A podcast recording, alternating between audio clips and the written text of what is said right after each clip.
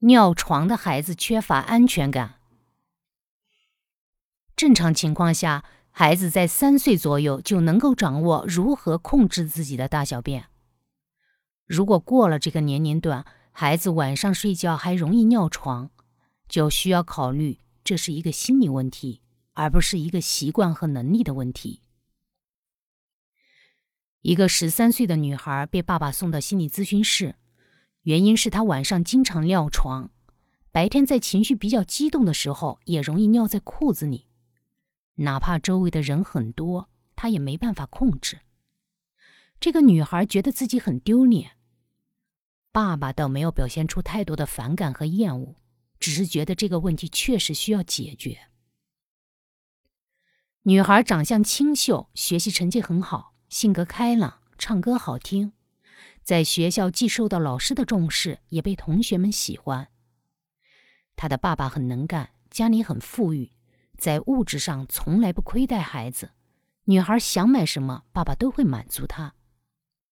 看上去女孩什么都不缺，身心健康，唯一美中不足的就是排泄的问题。从幼儿园开始，她就有这个毛病。晚上尿床还好，毕竟别人看不见。但最近一年，他和同学一起，如果聊到什么开心的事情，大笑的时候就会尿出来，完全控制不住。后来，女孩告诉心理师，她不仅仅是控制不了排尿，偶尔还控制不了排便。每当情绪比较激动的时候，大小便就会出来捣乱。女孩觉得自己很丢脸，从来没有告诉过任何人。女孩很聪明，也很有办法。每次出现这种失控的现象，都会快速找理由离开人群，跑到厕所解决问题。她的书包里随时都装着备用的裤子，床上也永远铺着婴儿用的尿床垫，不管是冬天还是夏天。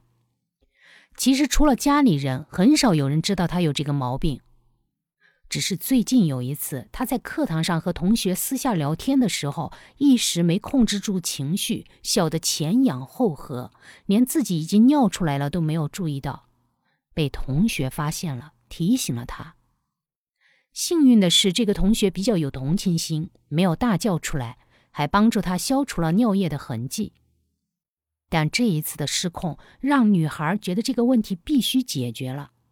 于是哀求爸爸把她送到了心理咨询室。女孩看上去很健康，作为青春期的孩子，无论外貌、能力还是学习成绩，都能够让她得到足够的自尊感。爸爸看上去也不太干涉她的决定，比较尊重她的个人看法。那么，为什么她会有这么一个毛病呢？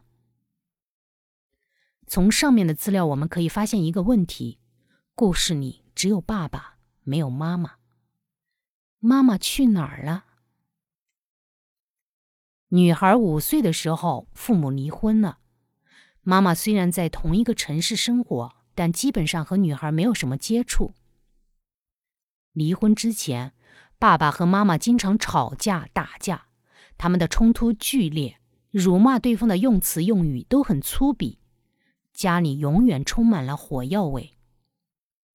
因为家里的冲突，居委会的人来过很多次，但没有任何改善。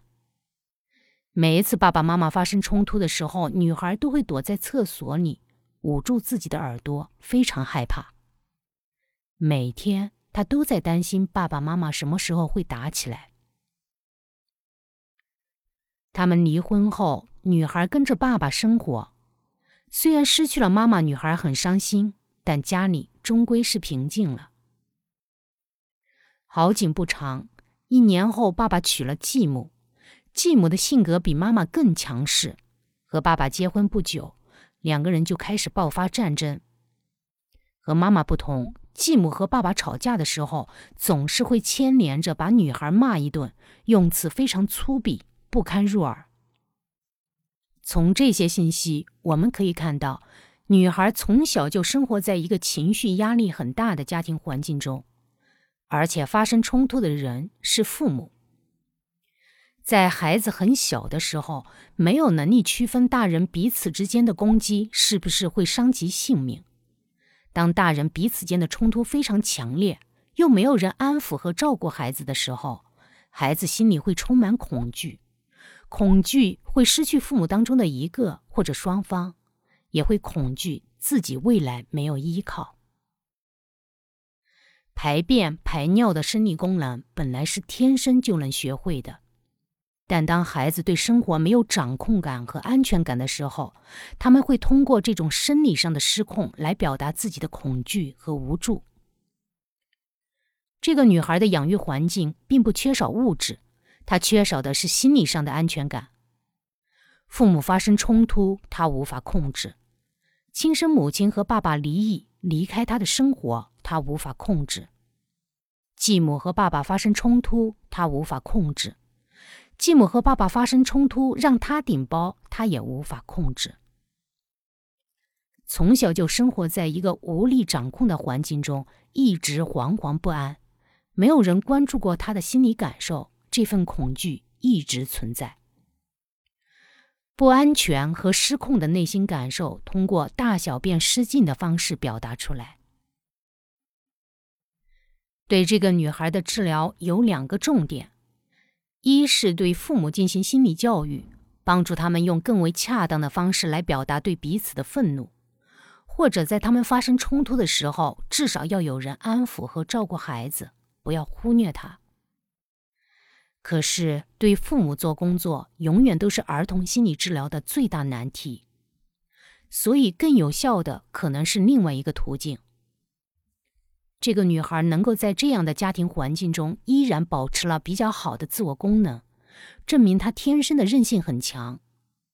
十三岁的孩子也具备了一些对心理活动的觉察能力，所以可以通过稳定的资访关系增加他的安全感，通过心理教育让他理解大小便失禁和他内心的恐惧感之间的关系，理解了问题发生的原因。